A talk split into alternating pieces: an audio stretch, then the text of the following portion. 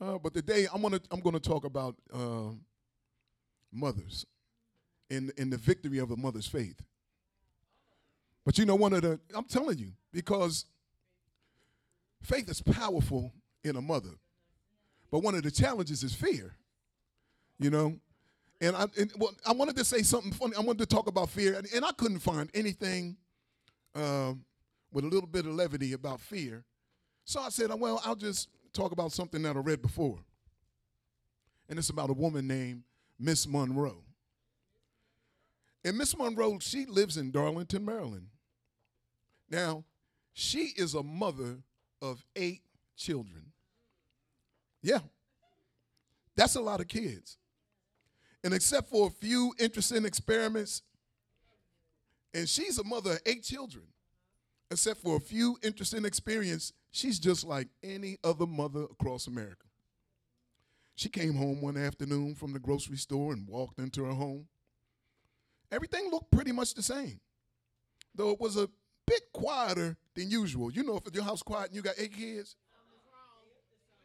yep, yeah, there's something something up. This, so she looked into the middle of the living room, and five of her little darlings was sitting around in a circle, exceedingly quiet, doing something in the middle of that circle.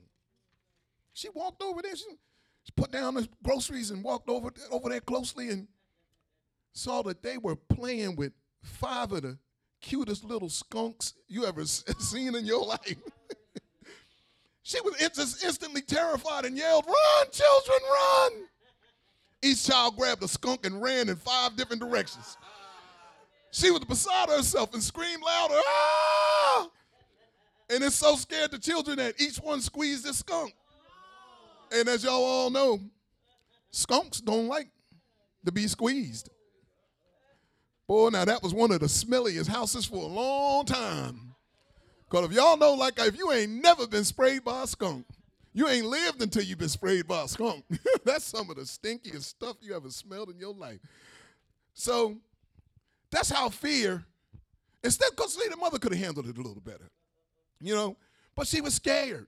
And something that she could have just said, now, babies, I want you to grab your little skunks and take them outside and let them go out there. The worst would have happened, you know, maybe the kids get sprayed. But if you get skunk spray your whole house, you're dealing with that for a long time. now, your fear done messed you up, done messed your house up, and now you got something to deal with for a while. Now, we're going to talk about the opposite side of that. I want to talk about how the most powerful and influential force on the earth today is the faith of a godly mother. The most powerful, influential force on this earth today is the faith of a godly mother. Turn with me to Hebrews 11. You know that great faith chapter. And we're going to Hebrews chapter 11. And we're going to verse 23. When you get there, say amen. And I'm going to read uh, from 23 to 27. And it starts, it says, and I'm reading it in the NIV.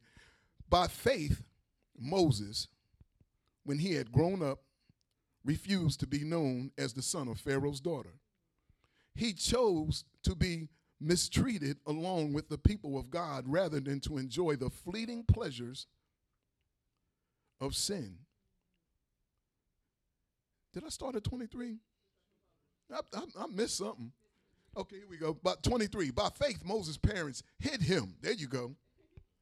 By faith, Moses' parents hid him for three months after he was born because they saw he was no ordinary child and they were not afraid of the king's edict. If y'all not familiar, the king's, they wanted all of the little babies, them Hebrew babies born, born firstborn, uh, Hebrew, the youngest Hebrew children murdered. They wanted to kill them.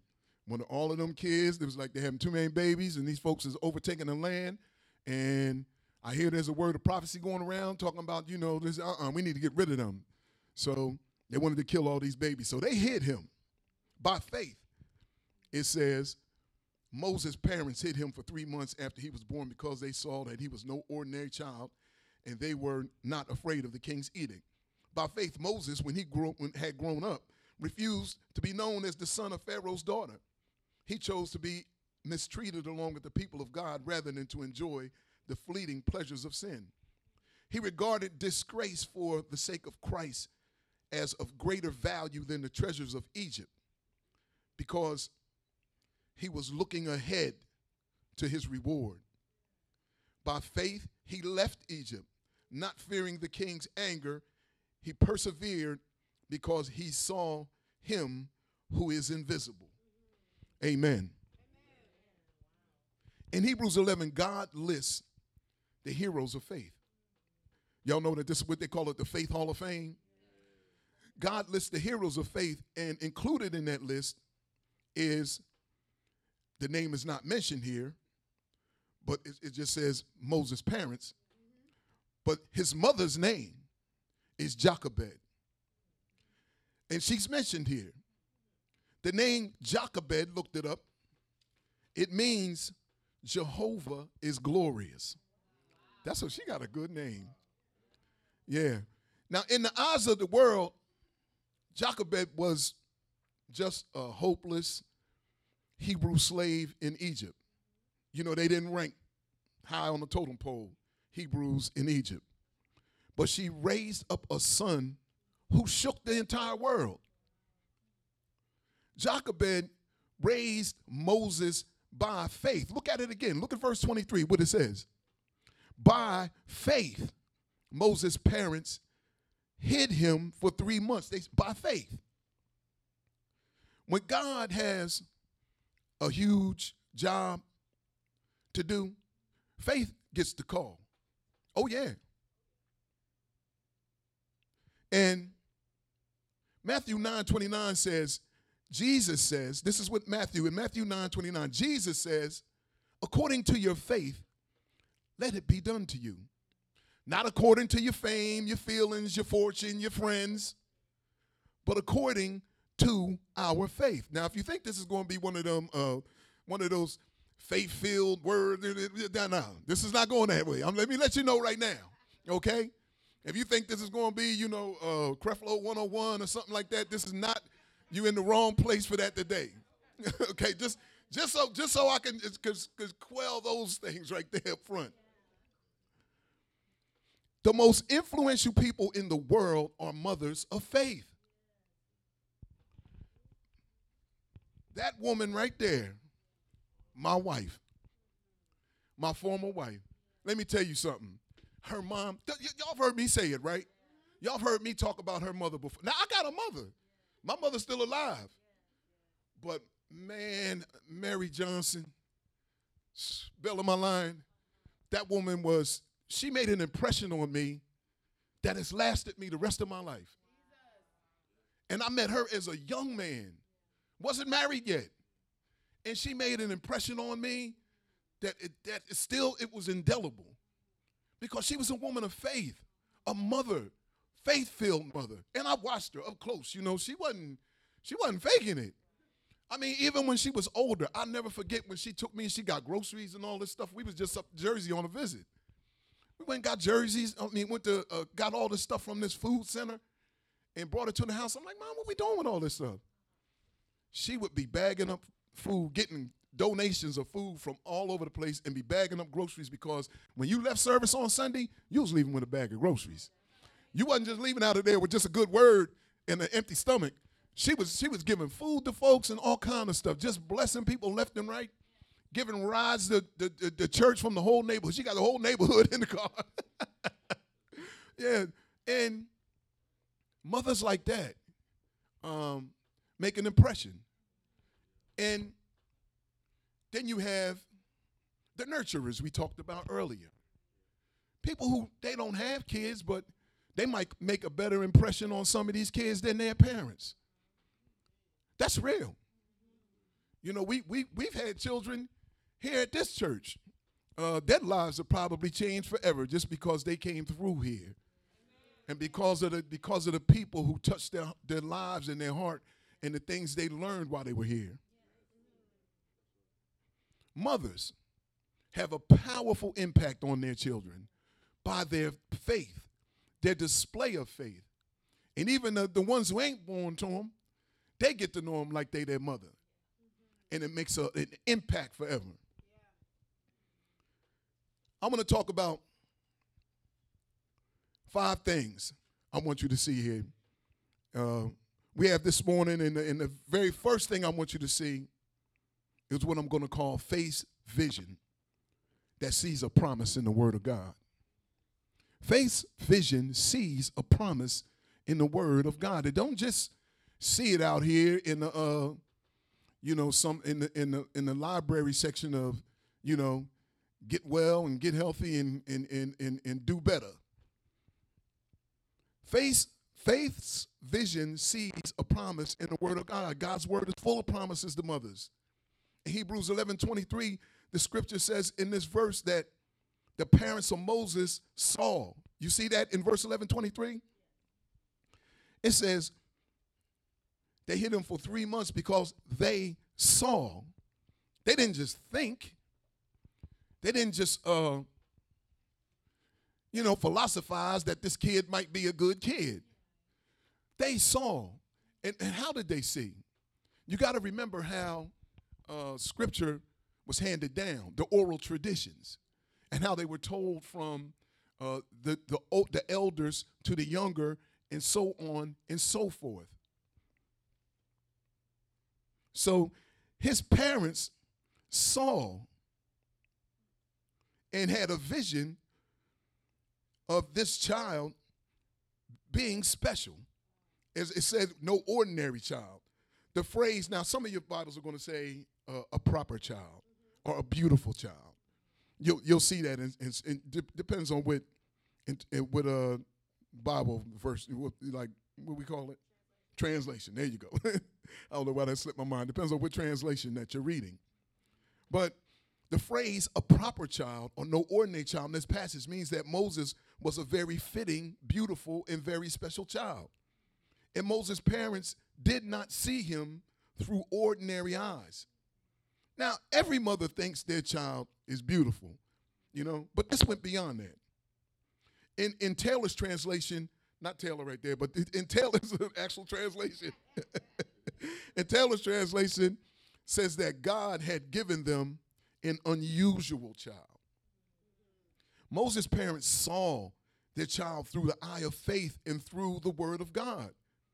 They saw that he was a goodly child. No one can have faith apart from the word of God. Romans 10 17 says, faith comes by hearing and hearing by the word of God. The scriptures had prophesied that the children of Israel would be in the land of Egypt for 400 years. And then God would raise a leader to lead them out. This was in their in their minds, in their spirits, in their heart. They're contemplating the word and they're looking at this child that God, the Holy Spirit, has alerted them to that this is no ordinary child. Somehow, as Moses' parents looked upon him, they took the word of God and knew this child was special. It's possible that the Spirit of the living God opened the eyes of their understanding. I mean, the, the, we, we can uh, hypothesize that, but we can't say for sure. But we know none of these kind of things happen. I mean, when prophecy is fulfilled is by way of the Spirit. Now, every child, don't get me wrong, every child of God is special. Every child of God has a, a wonderful plan laid out for them by the will of God and purpose of God. Every child is, is an object of God's love. Psalms 112, 1 through 2 says, I praise the Lord. Blessed are those who fear the Lord, who find great delight in his commands. Their children will be mighty in the land, and the generation of the upright will be blessed. Did you hear that? Their children will be mighty in the land, and the generation of the upright will be blessed. So, as parents, if it says the, the generation of the upright shall be blessed, it's talking about the, the seed of the upright. So, as parents, we should strive to live a life that's godly before our kids. I mean, at least try some of y'all. At least try.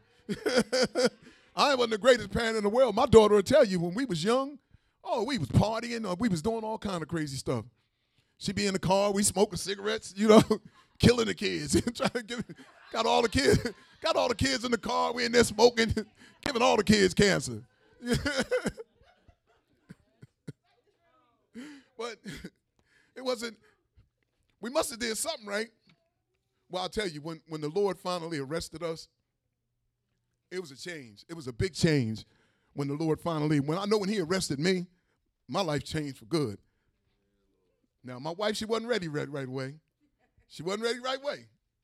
But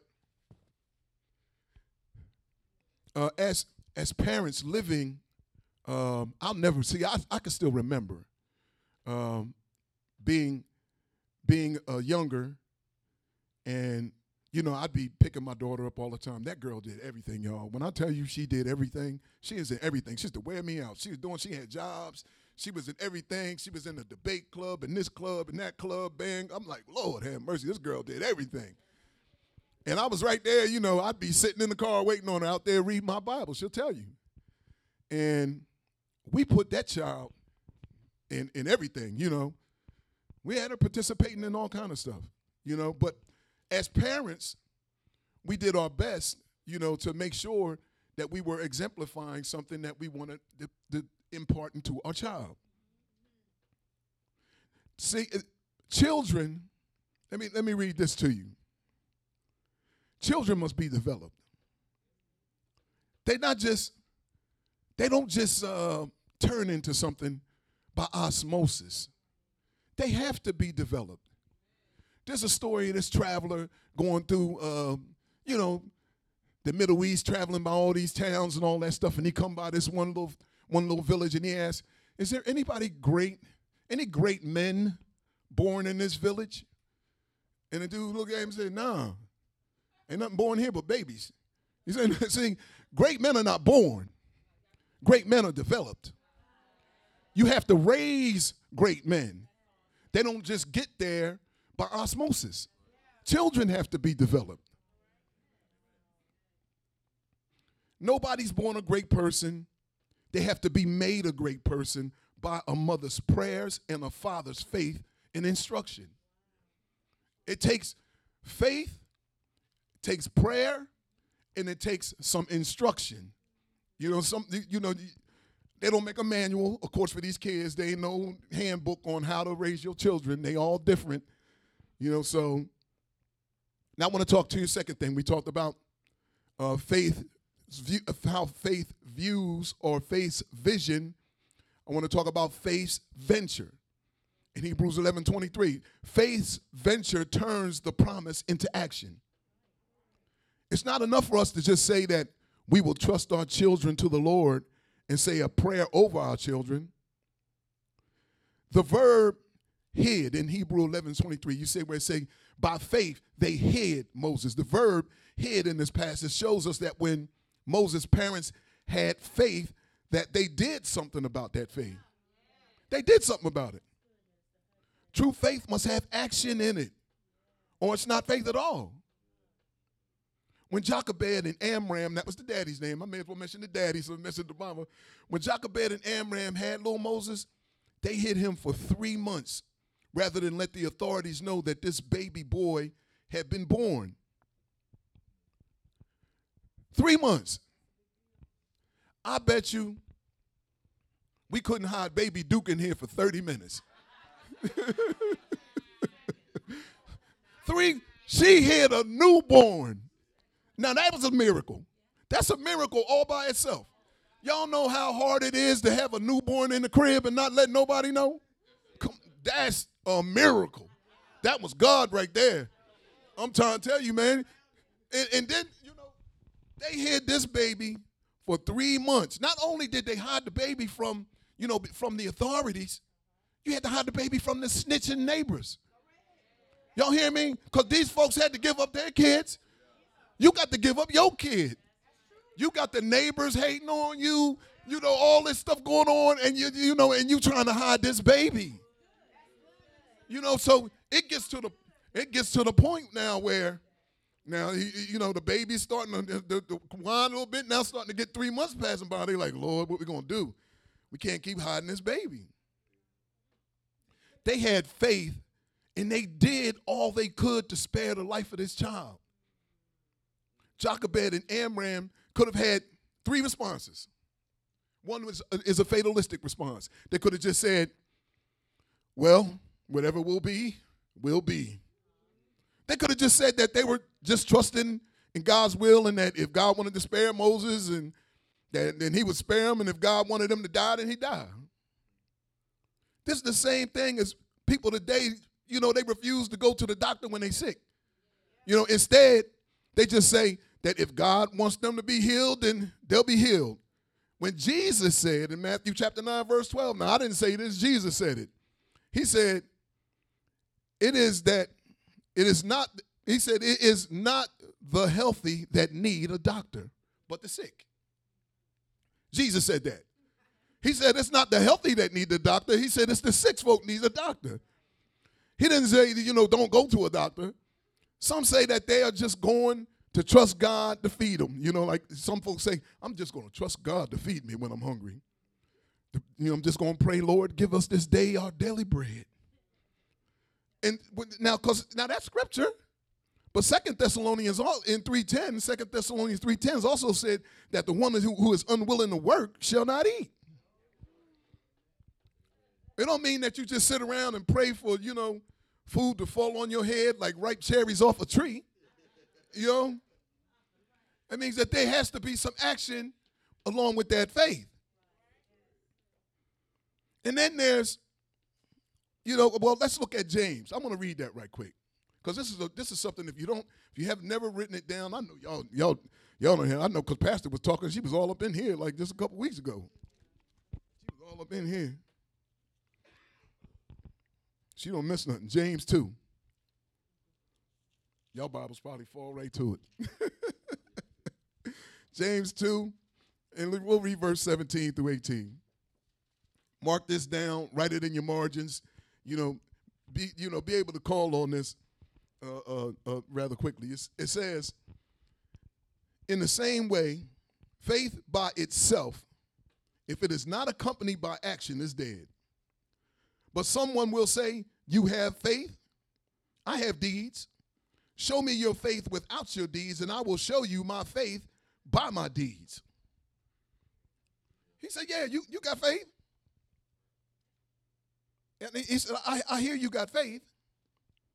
He said, But uh, I, I don't see that you have faith.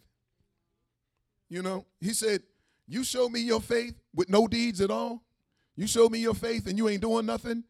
He said, and I'll show you my faith exhibited by what I'm doing. You know, he said you can see it acted out, actually see legs on it moving. Now, then they just the, a second way they could have acted out uh, Moses' parents. You know, I said the first one is fatalism, just saying, you know, whatever will be will be. You know, they could have did some something fanatic. They could have acted in fanaticism. They could have taken baby Moses and just thrown him into the Nile and called upon the Lord to take care of him in the effort to show their faith. They could have just took him down there and just pitched him in. Said, Lord, take care of him. You said you take care of him, Lord. take care of that son right there. That's not faith at all. You know, that's not faith. That's like, you know, these folks out here, you know, picking up rattlesnakes. They you know, in churches now, they in church, you know, snake handling and all kind of crazy stuff and calling it faith. And then when you get bit and die, funny but ain't funny. Now you now you at the pearly gates trying to explain to Peter how you got up there. Snake bit me. You said, no, we didn't tell you to go out there handling snakes. This is the kind of fanaticism that you see. It's like I think I told the fellas this. I told the fellas this uh, about this missionary. It's a true story about this missionary. He was in Africa, and my man got a, a cab from the airport, and he had to go like to some town or something. And he said that the driver didn't have no brakes. And he said when they would come up, you know how them intersections be. Y'all know when we in Africa, them intersections, man, it's a problem. This dude would come up to one of them intersections, one of them circles with the traffic going crazy. He ain't got no brakes. He would just get to the intersection and go, to the traffic. I rebuke you in the name of Jesus and rebuke the traffic. Every intersection was a near death experience. this man, he riding with this cab driver, man, his life on the line every time they get down the block. This is kind of stuff, it, this is fanaticism. That is not, that's not, that's not realistic faith, that's fanaticism. With the, uh, there was a there was one of them. Now I I don't follow this brother or nothing like that, but there was uh, one of them old faith preachers back in the day. He called it faith, foolishness, and presumption, and that that's real right there. There's faith, then there's stuff that's just straight out foolishness. Then there's stuff you're just presuming, you know, that this is supposed to work like this, and it don't. It is only faith. It is only faith that works. It's not other things. Folks think foolishness works, fanaticism works. No, faith works. If we want our children to be mighty for God, then we had better go to work. Faith works, it does stuff. Your children got to see you doing stuff. You can't just put a suit on them and send them down the block to church. You ain't doing nothing at home but sitting back, you know, watching, you know, Wendy or, you know, with your feet up and eating chips and not doing nothing. You never, you ain't reading no scripture, you ain't listening to no gospel, you ain't, you know, nothing. You know, you, you got to be doing something. This woman right here, Lakeisha, her child is off to college. Y'all hear me? Y'all hear me? I've, I've watched her bring all kind of kids through here. she bring the grandbabies, everybody through here. She doing something. She doing something. She's sowing a seed. I mean, look at look at look at Taylor, man. Elisha. I, I think the first time I seen Elisha and Sarah, Elisha was like he was little. He was at, at my at my baby's apartment in Athens. That that's how long they they've been in the family.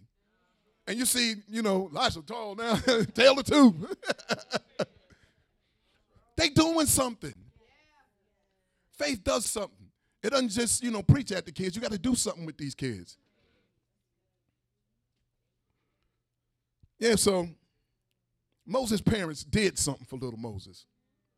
They didn't just, you know, didn't just, you know, uh, uh, uh, trust that trust that something would happen. They did something. Proverbs 22 and 6 says, train a child in the way they should go. And when they are old, they won't depart from it. Now, the dictionary meaning of the word training, it means to prepare, to instruct, to drill, to form to a proper shape, and to discipline for use. Do you hear me? Now, don't forget that last part right there. You have to discipline for use. So, we do not learn something merely. I know I don't. I don't learn something merely by hearing it talked about. You, you know, we, we got to be trained. You know, it's like you could go teach a whole class on the anatomical structure of the muscular system, okay? And learn everything about the muscles anatomically, where they at, where the lats are, and the, you know, Jules know all the names and them, where all these muscles at. You know what I mean? Now, somebody you can anatomically, anatomically, you can learn all that. Somebody could tell you all that, and you could be sitting there looking at a chart. But guess what? Them muscles is useless unless they are strengthened. If their muscles ain't get, if they don't get strengthened, if they don't get trained, if they're not strong, then the muscles are useless to you. You have to train up a child in the way that they have to go. You can't just tell them. They have to be strengthened in the word, strengthened in Christ. It's more than just them watching it. You know, you got to make sure they be about it. Get them up, get them to church. You know, they, we got drugged. We got drugged to church. We got drugged to church all the time. It ain't hurt us. so, though we are to teach our children, which you should teach them, Teach them now. Though we are to teach our children, the Bible says that we are also to train them. Real faith is belief with legs on it. There's a difference between training and teaching. There's a difference. The two ain't the same thing. Some people want to say, yeah, you know, we got to teach them. Yeah, we got to teach them, and you got to train them too. We can teach our children, but if we don't train them, someone else will come along and teach them something different. We have to train them until it becomes a part of their lives. You know, that's what, you know, you hear people in sports and athletics and things like that. They say they practice not to get it right. They practice so there ain't a chance of them getting it wrong. You have to, you have to train to perfection. And usually they say you need to train to your greatest weakness. So they say, you know, so if when things go haywire, if your weakness has been elevated, then the, the lowest you'll decrease is to that elevated level. Okay? So you train these kids, you bring them up a level. You bring them up, you bring them up. And you train them, and trust me, things are coming. Oh, the, the, the, kids are going to experience things in their life. But you know what? when you train those children and they go through those challenges, they're going to come back to the Lord. My daughter lost her mind. Now, I know y'all think y'all passed the, passed the perfect, but she lost her mind when she got to college. Oh, yeah. She, she lost her mind when she got to school. But then she has told y'all about her road to Damascus experience where God arrested her. You know, and, and look at her now. That child was trained in the way she was supposed to go. And, and, and it's something, I, I, need to say this too, because this is a, this is a real thing, y'all. You know, people think you can't look at your children and know when they're young that there's something, but I know how they knew that there was something special about Moses. I knew it about my daughter when she was young. Y'all heard me say it before. It was evident, you know, that God was going to use this young lady for something. I mean, this is a young girl when she was little. She was in middle school, like praying for her teachers, counseling teachers marital problems. They coming to her, pulling this child out of class. They come and get her. Uh, could, could we speak to Miss uh, have a little Miss Durham out of class right here? could you escort her down to my down to my classroom? She get down there, ain't nobody in the class but the teacher. And the teacher thanked the other one and they going about the business. And now this girl sitting up here, you know, and the teacher, no, I just don't know what to do. And my daughter's praying for the teachers. You know, I'm like, Lord have mercy. Kids wanted to shun her because she always talking about Jesus. Yeah, now you know that there's something special about that child. And she would always steal my books, you know, like all my little theology books and stuff. This girl would get them and have them, and she would be studying them. She wasn't playing. And I'm like, yeah. And she always had a, a, a thing about or, uh, oratory skills. I mean, it's just like she didn't have them until she get in front of a mic. And then she get in front of a mic, and I took her to a thing. I forget it was one of these historical brunching things for students, and she had to go down there and do some speech. Car broke down on the way. We had to catch Marta. We all dressed up on Marta.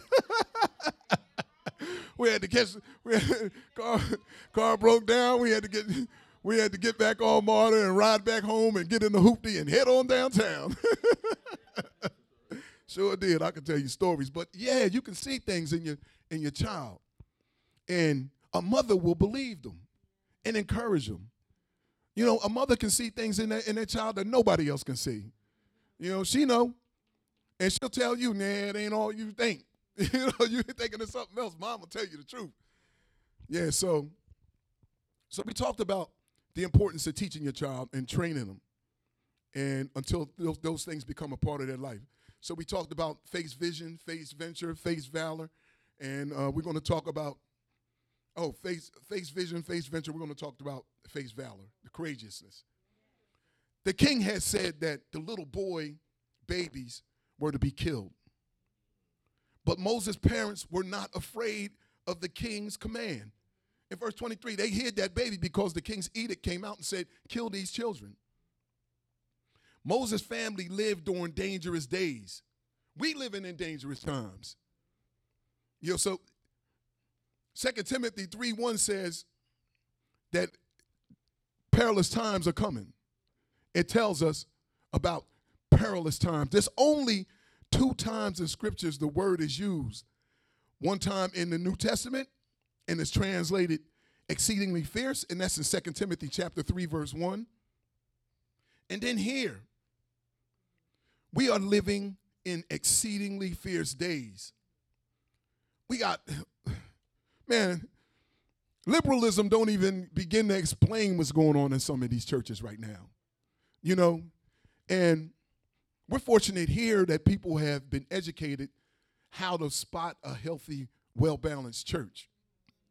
Because and it's it's it's really it really you have to the only way you can spot it the only way you can spot it is if you um, study scripture and know what jesus said what a healthy well-balanced church is you know a church that displays love unity amongst the brethren how they love each other a church that disciples people a church where god is worshiped that's important you know, I told you I've been to some, I've been to all kind of churches.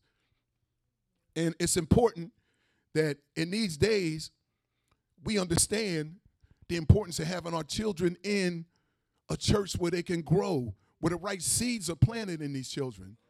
You can't have your children going to some crazy church where they teaching some crazy stuff and the kids ain't growing. They don't preach the gospel, and you got them kids up in that church, they can't even tell you why they up in there. The parents don't know why they up in there. We should have our children in Bible preaching churches that are Christ honoring and solid foundationally, that take a stand for faith. In the in in in the uh, New Living Test, well, that's another translation, the New Living Testament. Jude 1 3, it says, Dear friends, I had been eagerly planning to write you about the salvation we all share. But now I find that I must write about something else, urging you to defend the faith that God has entrusted once for all time to his holy people. We should never put our kids in churches that don't believe the Bible is the inerrant word, that does not believe that Jesus Christ is virgin born, the Son of God, that does not believe the blood atonement of Christ, or that does not believe in the second coming of Jesus. What your kids doing up in a church like that? Y'all think I'm just ranting and raving, but I'm telling you, this church is out here just like that. You know, we a little spoiled here. You know, pastor had to take things to another level to y'all. That, that stuff's like milk for y'all. But for other folks, the gospel's like brand new. They they have they, these kind of things. They're not even preaching. It's just like, you know, they just go in there and just start talking about anything. And it's terrible, but this is what's happening. I'm not going to spend a whole lot of time on that, but I'll, I'll talk about this. We got our moral sex education is now being taught in these schools, all right? And all this craziness that goes on on the internet with social media, the craziness that kids have to deal with in school. Man, we was talking to Elijah when we was out, man, and the kind of stuff he had to deal with in school. Kids tripping on him, man, because this, this, this is a good kid. You know, and he, he was telling us, man, about, remember, he was telling us about the kind of stuff he dealing with. You know, these kids have to deal with some stuff these days, man. It ain't like it was when we was going to school. You know, because when we was going to school, you know, people didn't talk a whole lot about stuff. They ain't talk about a lot of stuff, you know, and, you know, they, you get up and you salute the flag and say the Pledge of Allegiance, and they teach you some teach you some stuff they think you should know they call education. Most of it lies, but I ain't gonna just say it. they just teach you a bunch of stuff and indoctrinate you. You know. Now, when we went to um, when we went to phys, phys ed, you know, we learned a little stuff. I mean, about personal hygiene and stuff like that. But they straight in there talking about, you know, mommy got another mommy, or, or two. I got two daddies, and yo, they they talking about stuff that we would never we never talked about.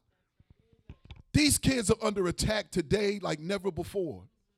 It's different now. And if you don't have these kids grounded foundationally in the truth, if you're not grounded in the truth, how you going to teach it to them?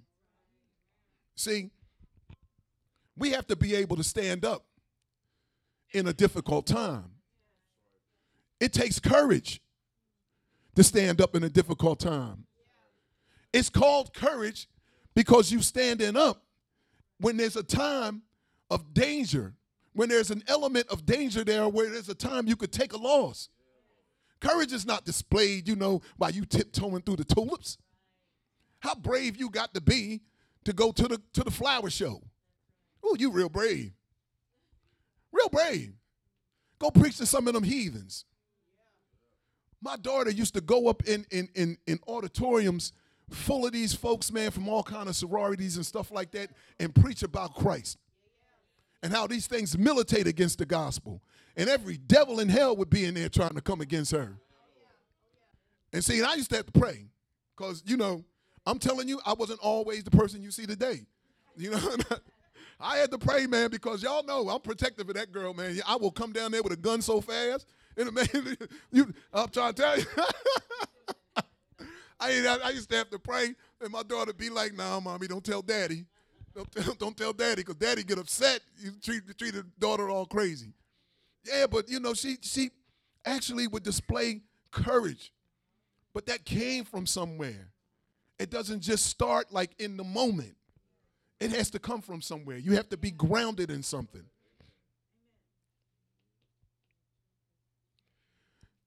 So I was going to say a whole lot about sexual immorality and all that, but I, I, think I've said enough about that. The fact that what these kids see on social media and all this other stuff, man, you know, it, it, it's crazy. I talked to Elijah. Remember we was talking about drill music, and um, I'm talking a lot about your son today. Me and your son be having some conversations, but but yo, now we we was talking about you know drill music and that culture and what's going on in the you know, the clout chasing that these kids are doing out here. Kids that ain't even about that life. They out here getting killed because they pretending to be something that they're not. So they out here, you know, they all on Instagram and social media portraying this life, and I got these guns and I'm all hard and everything. They ain't nothing like that.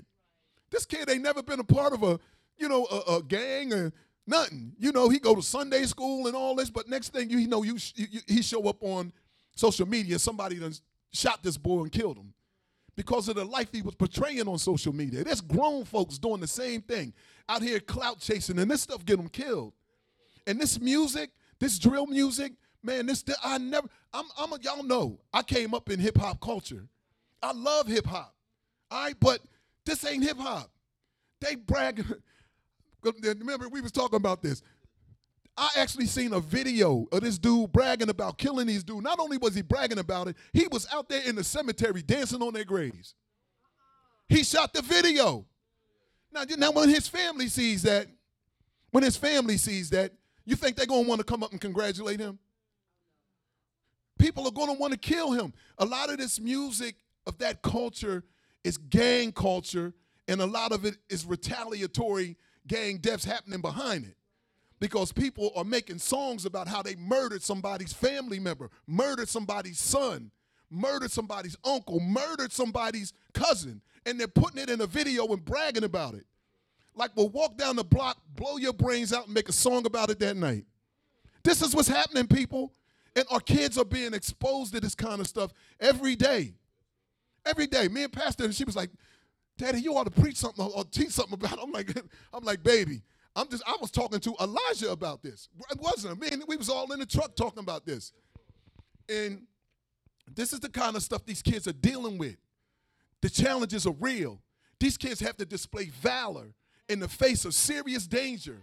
There's things that could happen to them at a moment. We need to constantly pray for our children. So I've talked about face vision, face venture, face valor. I'm going to talk about face victory. Jochebed hid Moses for three months. When they could no longer hide the baby, they made a waterproof ark for the baby and placed him in the bulrushes in the Nile River. Like I said, they didn't just go throw the kid in. They did everything they could. Moses' big sister Miriam was standing off on the side of the Nile. Now look at God, how he's arranging all of this. You know, he got Moses' sister off on the side. Because they praying now and they trusting God gonna take care of this baby. Y'all know how hard this is? This is a three-month child of yours, three-month-old baby. And you know that if you keep the baby, they're gonna kill the baby. But if you put the baby in the river and send the baby, there's a chance the baby may die anyway. So you're like, I got to trust God said he's to take care of this child. I got to trust that God is to take care of this child. So every she weaving that basket and putting that thing together and putting pitch in there. The whole time you know this woman is praying, Lord, let this ark protect this child and get him down this stream, this stream safe. And you're putting the child in the Nile River. We ain't talking about the Chattahoochee, okay? This thing's that can eat anything out there in a moment's notice. Chattahoochee ain't got crocodiles and hippopotamus running all through there. Serious. This is a real danger. Now, just so happens, as chance would have it, y'all know I don't believe in no chance or no just would have it. God arranges everything. There ain't no such thing as chance. God is in control of it all. So just so so just so happened that Miriam had to be standing, Moses' sister was standing off to the side watching. Pharaoh's daughter, accompanied by an entourage, came to the Nile to bathe. Now, now listen to this. She came to the Nile to bathe. Man, this woman live in the palace. They got baths up there, man, you wouldn't believe. they got baths up there, man, that make some of these swimming pools and hot tubs look, look real ridiculous. This woman, she got the palace to bathe at. But for some reason, just by chance, she came down to the muddy Nile River. Maybe she, you know, she was thinking about her childhood when she used to come down to the river and they'd have a play day and play in the river. so maybe she had that on her mind. But for some reason, she came down to the river that day, didn't she? And it just so happened while she down here with her entourage, this little baby comes floating by in a little basket, starts crying. At that moment, Baby was quiet all this other time. Baby ain't made a sound. But just by chance, just by chance, all of a sudden the baby baby starts crying right on cue. And they send the, they send somebody out to get the baby, and the woman looked at that baby and like, oh, this this child is beautiful. She's like, oh, this child is beautiful. And she was like, we, we can't kill this baby. We got to take care of this baby. Let's take this baby back to the palace. And then she was like, but what? I, I don't, I can't feed this baby. How am I going to feed this child? Do you think there's someone? Ask Miriam now. Do you think there's someone that could take care of this child for me? Miriam was like, you know what? I know somebody. I just seen her over there. Goes right and gets Jochebed. Go and gets the man's mama. Go and gets the baby's mama. And not only did she go get him, you know what she said? Not only did she go get him, she told him, I'm going, I'm, she said, listen, could I pay you to take care? Paid her. Told her she was going to pay her to take care of her own child. Won't God do it? Won't God do it? Don't tell me he won't do it. We need to believe God and trust God. We must be parents of faith day after day. Here a little, there a little, as it says in Isaiah 28, 28 and 10. Now let's talk about face values as we moving on. Face values endure when the parents have departed. Do you hear me? Even when the parents is gone, faith values, they stay around. We see in our world today a great battle over values. There's a, there's a huge battle, battle over values. Moses had an incredible value system. It was embedded in him by his mother. Moses could have been the king of Egypt. The king. Y'all hear me? He was in line to be the first to be the next pharaoh. But he refused it. He refused it to be called he refused to be called the son of Pharaoh's daughter. He's like I don't want to be called the son of Pharaoh's daughter. He refused power, possessions, and position. How does value system work? It says he esteemed on one side were the treasures of Egypt, on the other side were the glories of Jesus. He knew that if he decided to go the way of Egypt, then he would have power, possessions, and prestige. He knew it. He could be sitting on top. He knew that he would have he would have Jesus if he decided otherwise. he esteemed Christ greater than the treasures of Egypt. It is foolish to try to get children to make a decision unless they have something to decide, unless we have shown them the riches of Jesus. You got to give them something to choose. You know, that was like, you, what was that lady, Nancy Reagan? Just say no. You ain't give them nothing to say yes to. I mean, seriously. you want me to say no to drugs, but what am I saying yes to? You want me to say no to crime, but there ain't no jobs. You know, it's, it's more than just it's more than just saying do this. You got to give them a choice. They have to see the riches of one so they can look at the value of the other. So they can do the p- comparison. Christ, God, eternity, here, temporary stuff. You know, you have to look at, I mean, so that's how Moses' value system worked. It's foolish, like I said, it's foolish to try to get a child to decide unless we show them the riches of Christ. Moses chose. When Moses had first esteemed, he then chose Jesus. He refused. Number one, in order to go the way of, he refused in order to go the way of Jesus.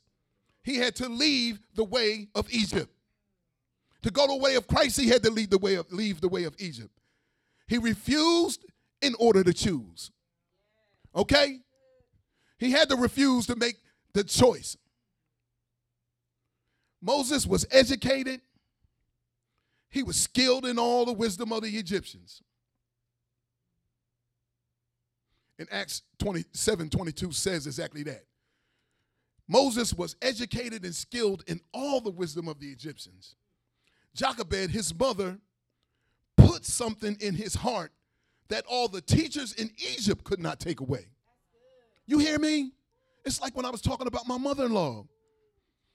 His mom, that was getting paid, that, would, they, that was supposed to dispose of this child, was supposed to get rid of him, was rocking him to sleep, singing those hymns, talking about, you know, the, the Hebrew culture, talking about Israel, talking about his people, handing down prophecies and all the teachers. That's how it was oral tradition.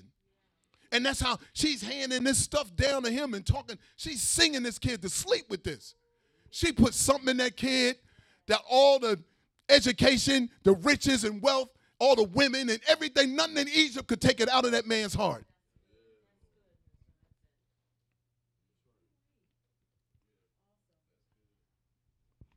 We often tell our children, don't do this or don't do that. But what have we given them that's better?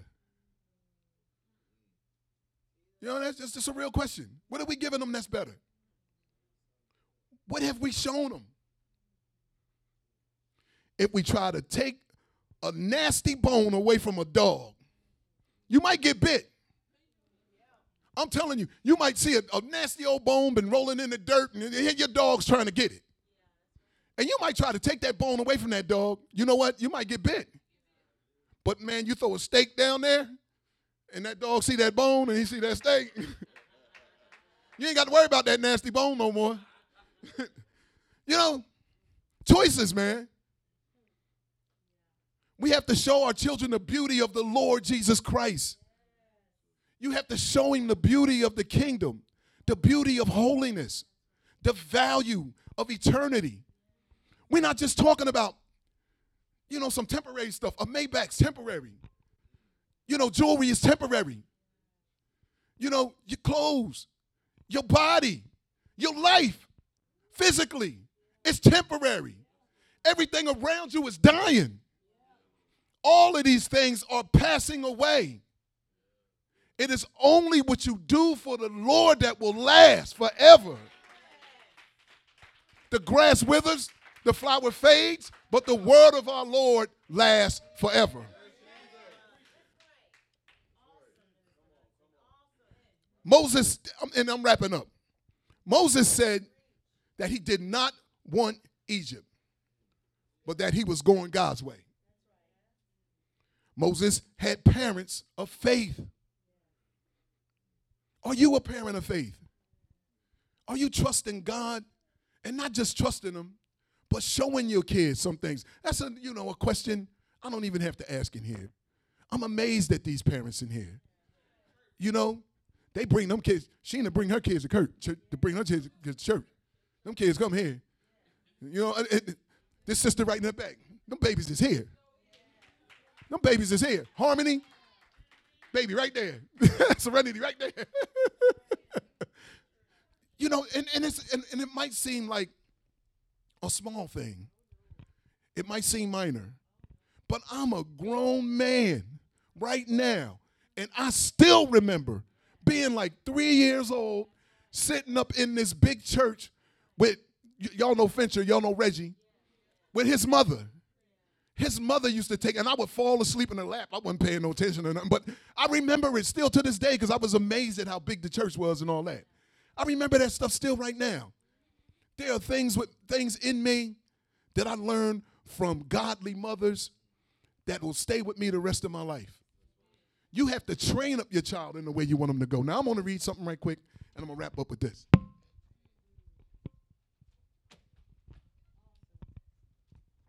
I really wasn't trying to go this long, but I thought talking about our mothers was important. Was important. Now I want to read something to you called "What Is a Mother" by Fred Kruse. F R E D. That's his first name, and then the last name Kruse. K R U S E. and it says. Uh, somewhere between the youthful energy of a teenager and the golden years of a woman's life, there lives a marvelous and loving person known as mother. A mother is a curious mixture of patience, kindness, understanding, discipline, industriousness, purity, and love. A mother can be at one and the same time both lovelorn counselor to a heartsick daughter and a head football coach to an athletic son. A mother can sew the tiniest stitch in the material for that dainty prom dress, and she is equally experienced in threading through the heaviest traffic with a station wagon. A mother is the only creature on earth who can cry when she's happy laugh when she's heartbroken, and work when she's feeling ill. A mother is as gentle as a lamb and as strong as a giant. Only a mother can appear so weak and helpless and yet be the same one who puts the fruit jar lid on so tight dad can't even get it off. a mother is a picture of helplessness when dad is near and a marvel of resourcefulness when he when she's all alone. A mother has the angelic voice of a member in the celestial choir as she sings Brahms' lullaby to a babe held tight in her arms. Yet this same voice can dwarf the sound of an amplifier when she calls her boys for dinner. Get in here, boy! Ah, I heard used to hear my I used to hear my mom blocks away. She be calling me rock. she called me rock rock. then you know your boys start clowning you rock. That's like that dude. Remember that? What was that? That dude. His name was Jesus. You've seen that in, in that basketball? That basketball movie. His name was Jesus. And his wife opened the window calling him Jesus, Jesus. They say, man, your mom up there catching the Holy Ghost. ah, oh man. A mother has the fascinating ability to be almost everywhere at once. And she alone can somehow squeeze an enormous amount of living into an average day. A mother is old fashioned to her teenager, and just mom to her third grader, and simply mama to her little two year old sister. But there is no greater thrill in life than to point to that wonderful woman and be able to say to all the world, That's my mother. Amen. Amen. Father, thank you, Lord God, for this time. Father, thank you for mothers. Thank you, Father God, for the strength, the faith, the valor, the vision, the venture, the victory in our mothers, Lord God. Thank you, Father God, for how you use them to encourage, how you use them, Lord God, to press upon the youth under them, Lord, to be more than they think they have envisioned themselves to be. Thank you, Father God, that they instruct us in the way of Christ. Thank you for the mothers, Lord God, who have taught in things that have indelibly impacted our soul forever. Father, we thank you for all the mothers who have gone on, leaving a legacy behind, Lord God, for the ones who are here, for those who aspire to be mothers, Lord God. For there's no higher calling, Lord God, than a faith filled mother who will impact these children and this world for Christ and for the glory of God forever and ever. Amen. Amen.